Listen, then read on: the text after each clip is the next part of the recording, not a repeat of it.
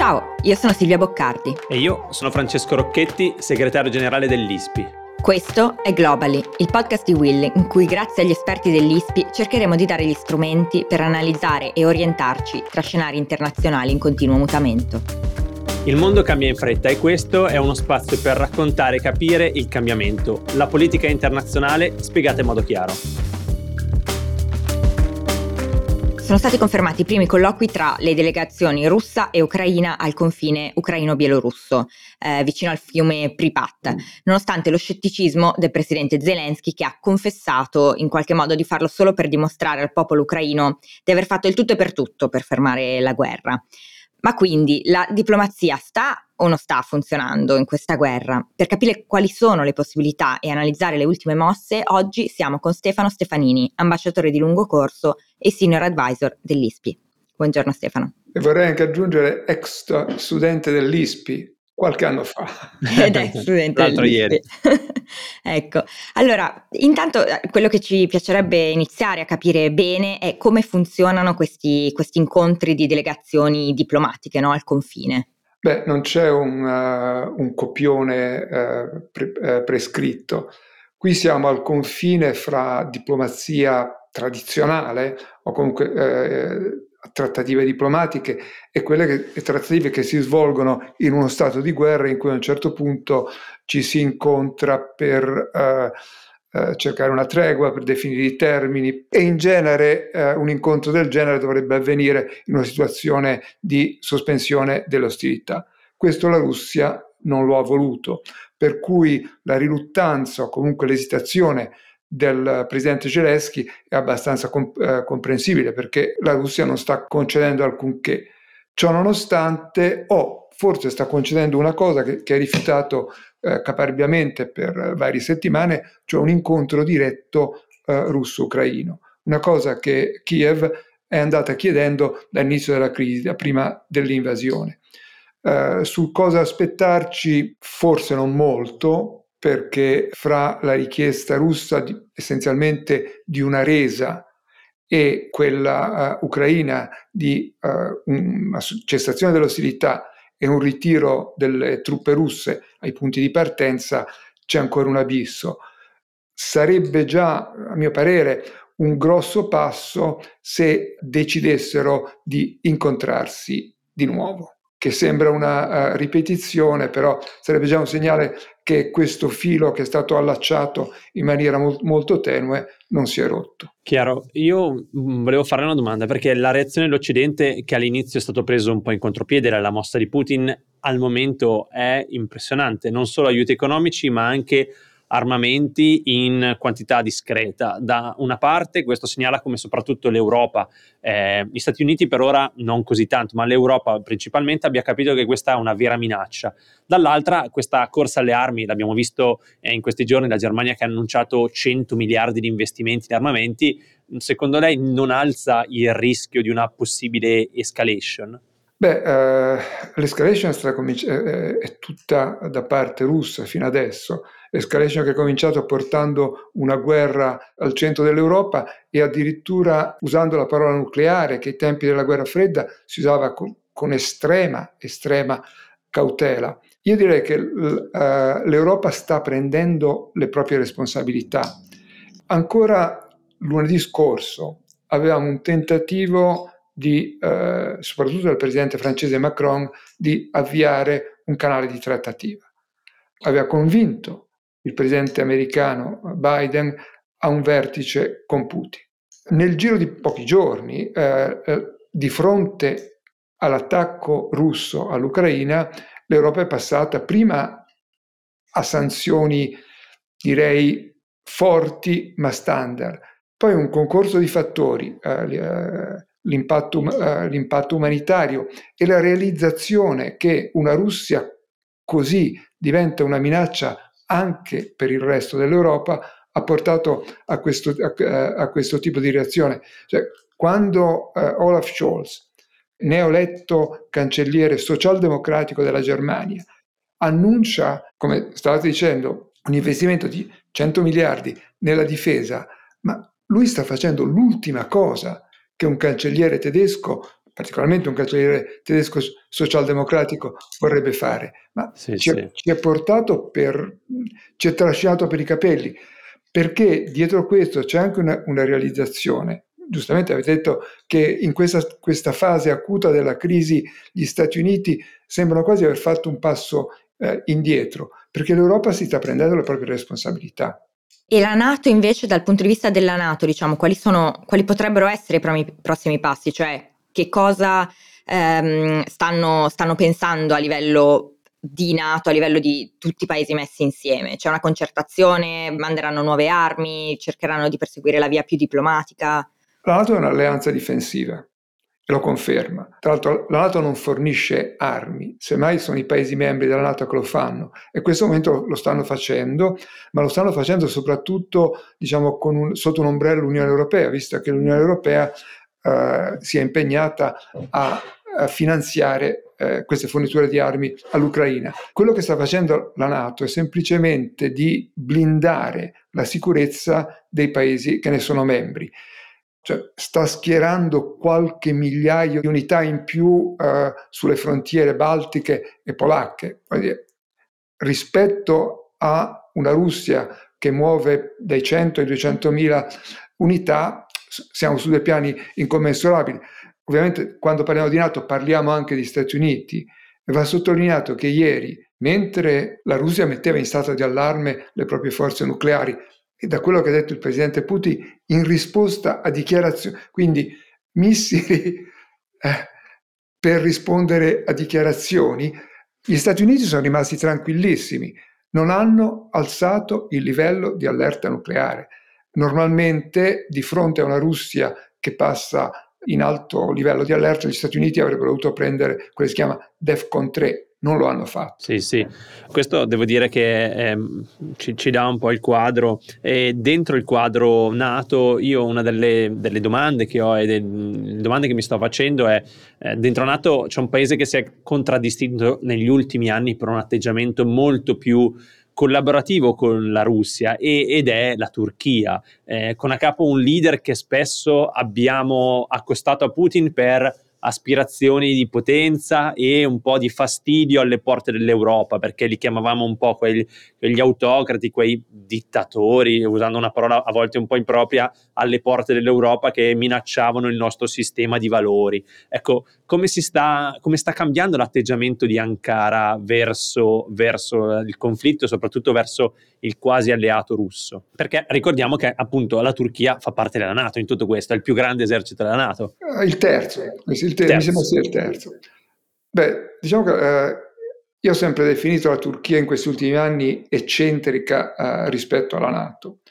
Eh, non è alleato della Russia, quindi ha sempre mantenuto eh, l'alleanza alla Nato, però si, si, è avvicinata molto su alcune cose, tipo l'acquisto delle batterie antimissili S-400 si è avvicinata alla Russia al punto che eh, il prendere queste batterie missilistiche gli è costato l'esclusione dal programma degli F-35, con perdite non trascurabili per l'industria della difesa turca. C'è alla base, come, eh, come state dicendo, un sentimento di si- simpatia fra uh, autocrati, però non dimentichiamo che su tanti altri terreni uh, la Turchia è in diretta competizione o rivalità con la Russia. In Libia, ad esempio, sono su due campi esattamente opposti ed è stato l'intervento della Turchia a favore di Tripoli che ha impedito la presa di Tripoli da parte di Khalifa Haftar che era sostenuto dalla Russia. Quindi eh, c'è sempre stato nella guerra che c'è stata per il Nagorno-Karabakh il sostegno della Turchia all'Azerbaigian ha eh, permesso una parziale vittoria dell'Azerbaigian sull'Armenia sostenuta dalla Russia. Quindi il rapporto è per usare una parola dialettico, il rapporto fra, fra Turchia e Russia. In questo particolare caso poi stiamo parlando di un'Ucraina che è una delle presenze più importanti sul Mar Nero, che è un mare su cui la Turchia ha degli interessi eh, geopolitici enormi. Per cui alla Turchia sta bene un equilibrio in cui eh, l'Ucraina rimane un paese indipendente. e quindi la Turchia si sta barcamenando su questi due, due estremi, con un effetto simile a quello che è successo nei confronti dell'Europa, cioè il momento in cui Putin ha superato il limite con un'aggressione, cioè sia l'aspetto di violazione del diritto internazionale, ma anche le modalità con cui sta conducendo questa guerra, con bombardamenti che, che colpiscono inevitabilmente anche obiettivi civili, allora la Turchia è passata, ha, ha cominciato a chiamare questa crisi guerra eh, soltanto nelle ultime 48 ore, quindi è, uno smottamento in senso di sostegno all'Ucraina, perché nel frattempo la Turchia ha sempre continuato a fornire armi all'Ucraina, forse anche perché business è business. Quindi c'è stato uno smottamento della Turchia in favore dell'Ucraina. Eh, Turchia che però rimane uno dei paesi che potrebbe giocare un ruolo di mediazione il momento in cui ci si arrivasse. Ecco, mh, parlando di mediazione, sapendo bene che non possiamo entrare nella testa di Putin o comunque sapere che cosa effettivamente eh, lui voglia che succeda nel, nel, nel, prossimo futuro, ma se dovessimo pensare eh, a una, diciamo, uno scenario di regime change, cioè si sta parlando molto di no, mm, a un certo punto potrebbe esserci un'opzione in cui Putin toglie Zelensky e boh, si crea un altro tipo di, mm, di governo. È una cosa plausibile, è una cosa che potrebbe volere, senza ovviamente entrare nei dettagli perché non possiamo, non possiamo essere troppo specifici. Quella era esattamente la strategia di Putin che finora non è riuscita e se anche riuscisse ormai ha perso il tempismo, cioè la strategia russa era di prendere Kiev rapidamente, eliminare in una maniera o nell'altra uh, Zelensky, accusato di essere nazista, drogato, eccetera. A quel punto sostituirlo con un uh, governo fantoccio e a, in quel momento la Russia poteva presentarsi anche sulla scena internazionale come un pacificatore, perché il nuovo governo invitava gli ucraini a deporre le armi, a un abbraccio fraterno slavo con la Russia e se tutto questo avveniva nel giro di 48 ore, con un relativo limitato spargimento di sangue, con quella che i militari chiamano un'operazione chirurgica, Putin stato, avrebbe avuto delle sanzioni, avrebbe avuto delle condanne, ma si riteneva in grado di assorbirle. Uh-huh. L'inaspettata resistenza ucraina, la tenuta di, di Zelensky che ha avuto il coraggio di rifiutare mentre era sotto i bombardamenti, l'offerta americana di portarlo in salvo. ha detto io rimango qui. E che ne ha fatto improvvisamente uh, un eroe, mi diceva una conoscente uh, ucraina, anzi italo-ucraina, più italiana che ucraina, però è, è nata in Ucraina, uh, che Zelensky non era popolare, cioè la mia famiglia non lo amava, ma improvvisamente riconosce in lui il presidente simbolo del, dell'unità nazionale.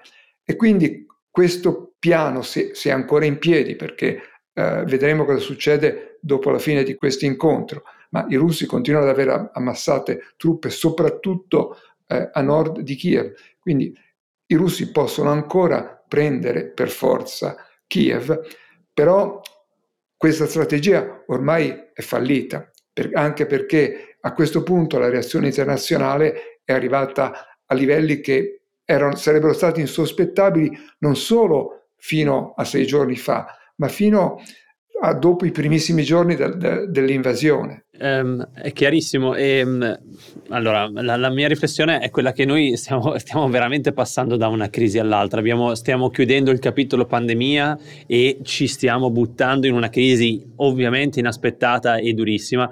E, um, una, una, frase che si sente ripetere spesso, soprattutto riguardo all'Unione Europea, è che l'Unione Europea spesso si è fatta, si è fatta dalle crisi. E eh, volevo insistere e chiedere, fare un'ultima domanda a lei su questo, perché eh, non tanto se l'Unione Europea si fa sulle crisi, ma noi abbiamo sempre guardato con un misto eh, di ammirazione da una parte e di dis- disillusione dall'altra possibile, un possibile sistema di difesa europea.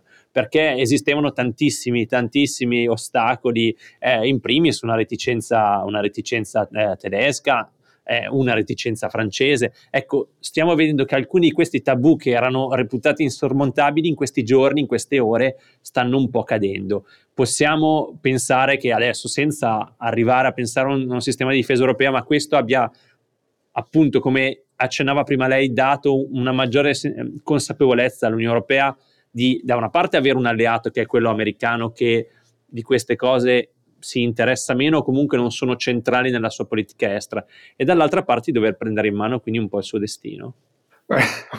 Una volta tanto uh, le do una risposta che uh, i diplomatici danno, danno, raramente, cioè in una parola sola, sì. E guardi che bisogna poi vedere come tutto questo uh, si evolve, a volte cose che sembrano sicure oggi poi improvvisamente rifanno un passo indietro. Tra l'altro lei parla con uno che è sempre stato non scettico, ma molto esitante sulla possibilità di realizzare uh, una difesa europea. Il fatto che in questo momento ci sia una risposta europea e anche sul piano uh, militare de- de- della difesa, che la Germania, che è rimasta tenacemente attaccata a una versione pacifica per i motivi che sappiamo, per il peso della sua storia, ne prende la guida. La Germania, che ricordiamo, se parliamo di capacità economiche, ha delle capacità economiche di gran lunga superiori a quelle della Russia. E che tutto questo avvenga in un clima di stretta cooperazione con la Nato, eh, mi, fa, mi fa pensare che sia possibile andare verso una difesa europea reale, in parallelo con l'Alleanza Atlantica, quello che si, si, si, potrà chiamare forse il pilastro europeo della Nato, però con una vera identità e risorse europee. E che questo sia finalmente la risposta a quello che gli americani ci chiedono ormai come minimo dall'amministrazione Obama, cioè noi abbiamo anche altri impegni nel Pacifico, eh, voi europei dovete prendere, non vi abbandoniamo, e lo stanno dimostrando, perché appena si è aperta questa crisi l'attenzione americana si è di nuovo rispostata sul quadrante europeo e euroatlantico, però voi, cari europei, che siete una potenza economica, dovete anche assumervi delle responsabilità nel campo della sicurezza e della difesa. Messa di fronte a una crisi assolutamente non preventivata, non attesa e di dimensioni superiori a quelle che si potevano immaginare fin dal momento in cui si è aperta, l'Europa sta reagendo in maniera forte. E questo è esattamente quello che gli Stati Uniti ci chiedevano di fare nel nostro interesse e per mantenere il legame atlantico. Questo che sta succedendo in questo momento ha perfino riavvicinato Regno Unito e Unione Europea, cosa che dopo tutti gli, gli, i calci negli stinchi che sono stati dati negli ultimi anni dal referendum britannico in poi. Putin ha fatto il miracolo di unificare l'Occidente e gli europei fra di loro. È impressionante e anzi eh, su questo io vorrei chiudere e vorrei ringraziare l'ambasciatore Stefanini perché ci ha tratteggiato con eleganza e chiarezza quello che sta succedendo, non stando necessariamente sull'attualità ma dandoci degli elementi per capire anche quello che potrebbe succedere nei prossimi giorni.